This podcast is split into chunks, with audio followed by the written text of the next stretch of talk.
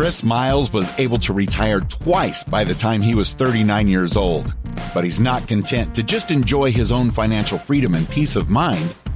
Chris wants you to have your own ripple effect so you can live free today. He's not the financial advisor you expected. He's the anti financial advisor you deserve. He's jumping behind the mic right now, ready to make waves. Here's Chris Miles. Hello, my fellow Ripplers. This is Chris Miles, your cash flow expert and anti financial advisor. Welcome to our shows for you, those that work so hard for your money, and you're now ready for your money to start working harder for you today. You want that freedom and cash flow right now, not 30 or 40 years from now, but you want it today so that you can live the life that you love with those that you love. But most importantly, guys, it's not just about getting rich. It's about creating a rich life because as you are blessed financially, as you have greater resources and means to bless the world around you, then you can create a greater ripple effect through the lives of others. That is exactly what I'm here to do today for you guys. Thank you for tuning in, binging. And guys, I appreciate those of you that actually have been reaching out. Even some of those of you in Utah that saw us speak live. Welcome to the Money Ripples family. So excited to have you here as a part of us today. As a reminder, if you have not done so already, hopefully if you're watching this or listening to this on Apple podcasts, also subscribe to our YouTube channel, the Money Ripples podcast channel. And for those of you that are on the Money Ripples podcast channel, if you didn't know this, we also have the Money Ripples YouTube channel where we have a lot more videos coming out beyond just these podcasts. A lot of these I'm even starting to do, try to be more timely as well when there's uh, certain hot topics, like when I had when the debt ceiling, when it was still up for debate, I had a video come out just before they try to come up with a deal for that.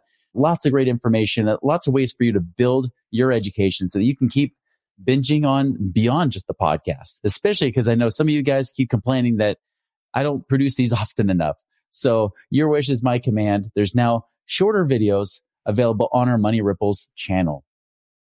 Hey, how amazing would it be if you could create monthly cash flow, passive income from making at least double digit returns on your money. And get this, it's only a $1,000 or more that you need to invest.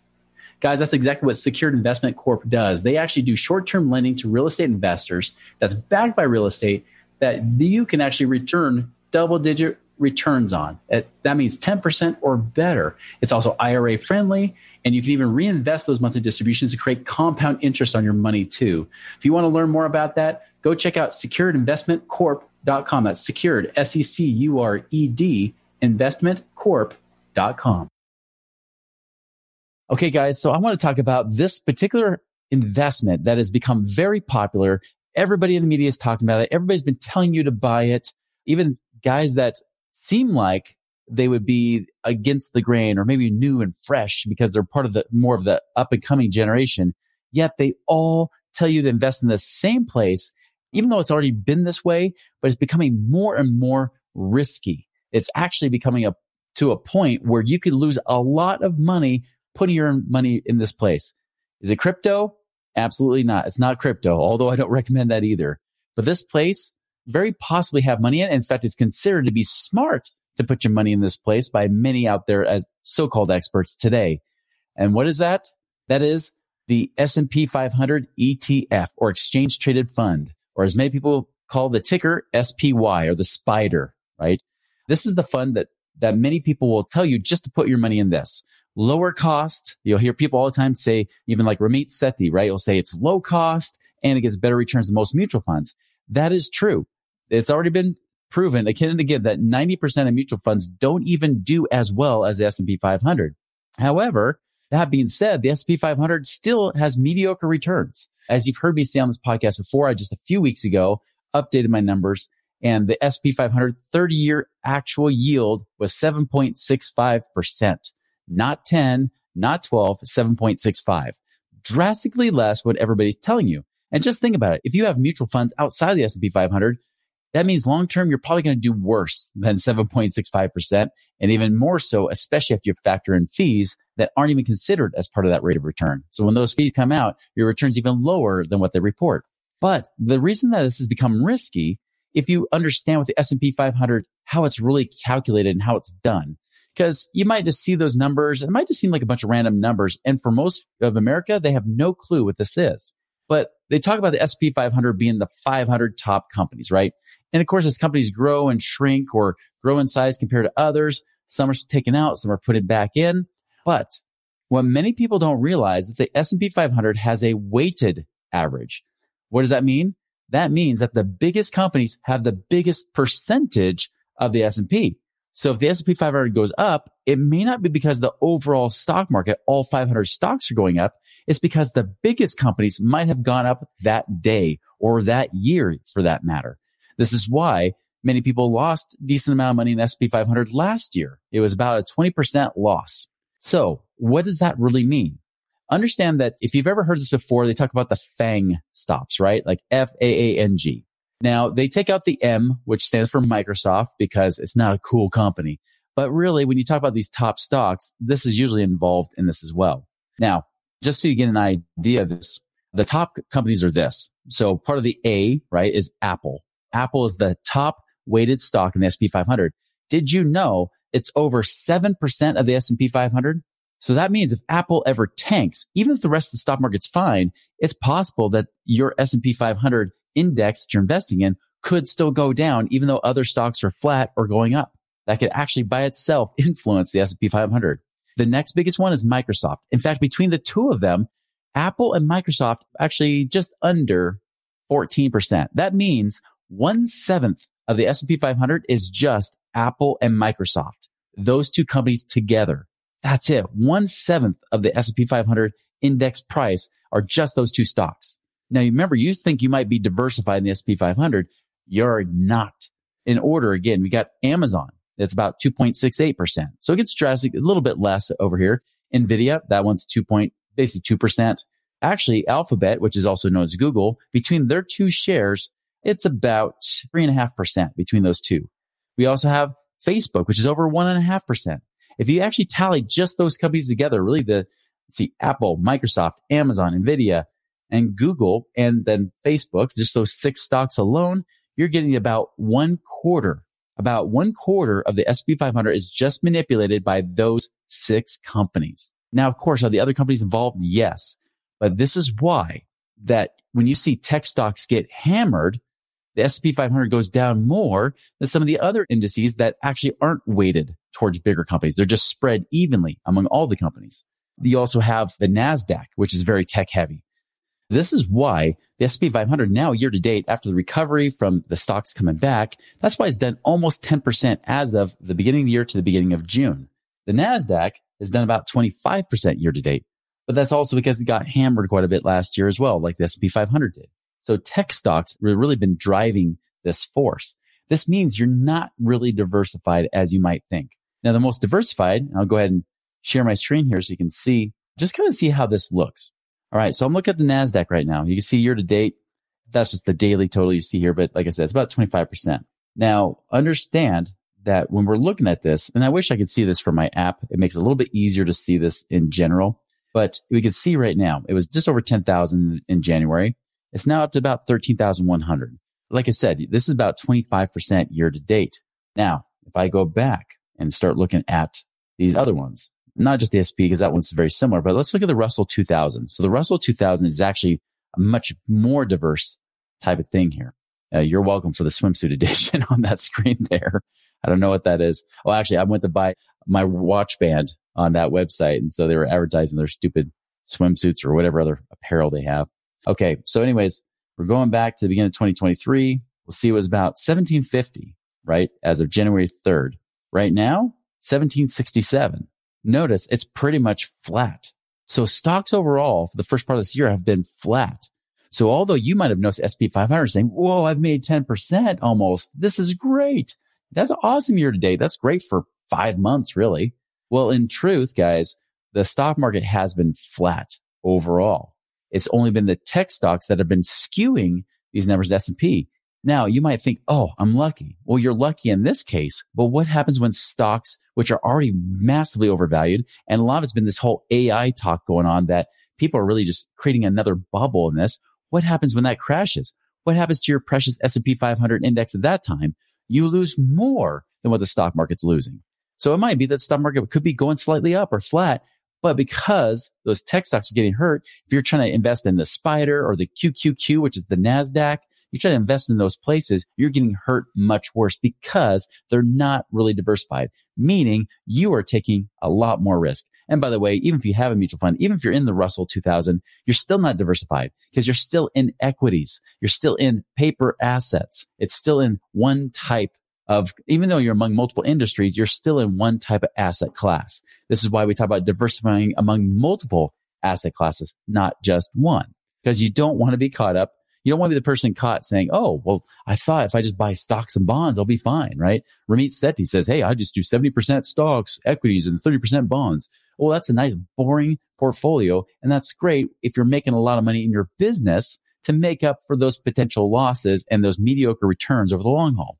This is the problem when you have experts out here talking about stuff. This is even with Dave Ramsey, right? Like again, this guy has a good heart. He does good work, especially for those people trying to get started in life, right? Financially, he can give a lot of good guidance. But the problem is when he starts talking about investing, he doesn't even tell you to do the things that he's done, right? He invests first and foremost in his business. Then it was real estate. He has over $700 million real estate portfolio. And then he has some stocks. The stocks for him is play money but he's telling you, the listener or the watcher, the viewer, he's telling you guys to just invest in those things that didn't even work for him in the first place, right? It wasn't the thing that got him wealthy. It didn't get him financially free. He's telling you to do the things that really everybody else is trying to sell you, which is a bill of goods, a bunch of crap because these financial institutions who give all the financial education out there today, like the Merrill Lynch's and the Goldman Sachs and the Fidelities and everybody else, they're the ones putting out all of this education information so that you buy it hook, line, and sinker. Yet you're the one that still suffers when the market goes down. They get paid regardless. They get paid because you keep your money with them. In fact, they're going to tell you don't sell when the market goes down. Why? Because they want to keep getting paid when the market goes down, even though you should fire their butts and get rid of them. But you don't, do you? Because you're told that you're in it for the long haul, right? And high risk creates high returns. And this is just part of the game. Just ride those waves over time you'll make more money. And that's a half truth. Yeah, you'll make time over time. You'll make more money, but are you barely keeping up with inflation over that period of time because there's such mediocre returns? Heck, maybe you beat it. Maybe you don't beat inflation, depending on which time period you're looking at. Understand the problem here. And so the number one investment, the one that everybody says is wise to do is the one that I'm looking at saying, holy cow, I wouldn't even trust my own money in that place. Maybe play money, but even right now, the market's so overvalued. Even other stock investors, right? Other than them are looking at this saying, this market is so overdue to go down right now. It's ridiculous because all the money that got pumped in during COVID.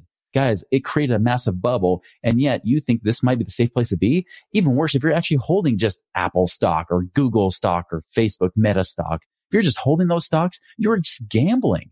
And you might say, well, yeah, but it's coming back. It's going up. I want to get my money back from what it was in 2021. Well, great. Well, what if it doesn't get up there? What if it starts going down again? well, Chris, I don't want to lose money. So I'm just going to hang on to it a little bit longer. This is the trap that everybody gets stuck in. Everybody. I know because when I coach people on stocks and options and how to trade those things, that's exactly what they got stuck on. And that's why they needed trading rules to keep them from making these dumb emotional mistakes that cost them the most money and sets them back years, if not decades eh, to be able to create that financial freedom. Do not get caught in that trap. Do not believe for one second that you are diversified if you're in the S&P 500 or any kind of thing like that. You are not. Uh, almost everything. By the way, it's very tech heavy. If you look at the whole tech industry, it's more than a third of the S&P 500 portfolio. So even if it's just the tech industry by itself, you lose money. And as I mentioned, just those six companies make up about a quarter of the S&P 500. Very, very big risk.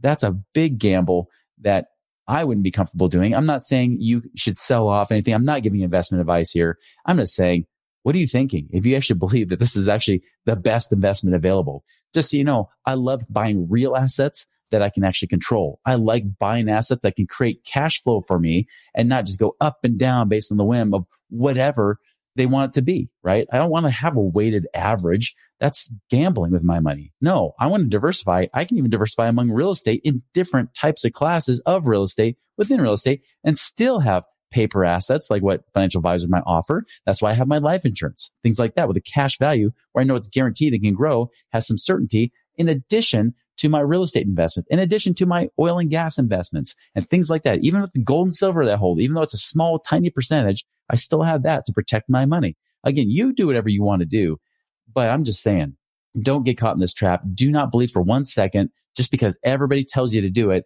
that this is the right move. Because it'll be coming out in the news sooner or later. People say, Oh, that wasn't the best move, right?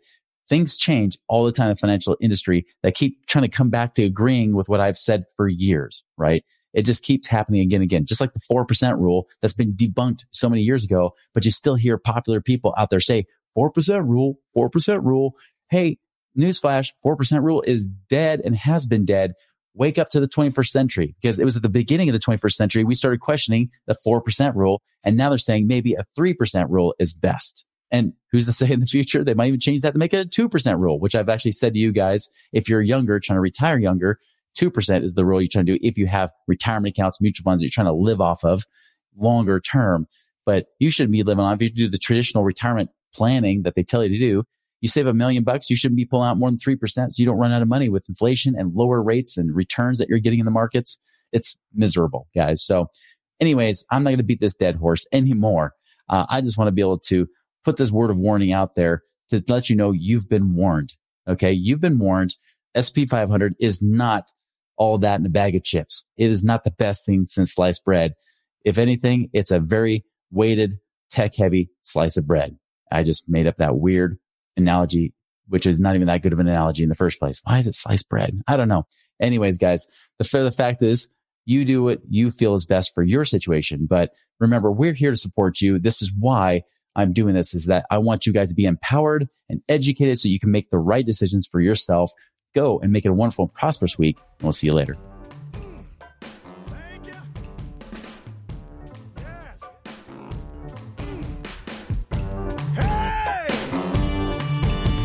Visit us online at moneyripples.com for more resources to help you fix money leaks and get your money working harder for you now.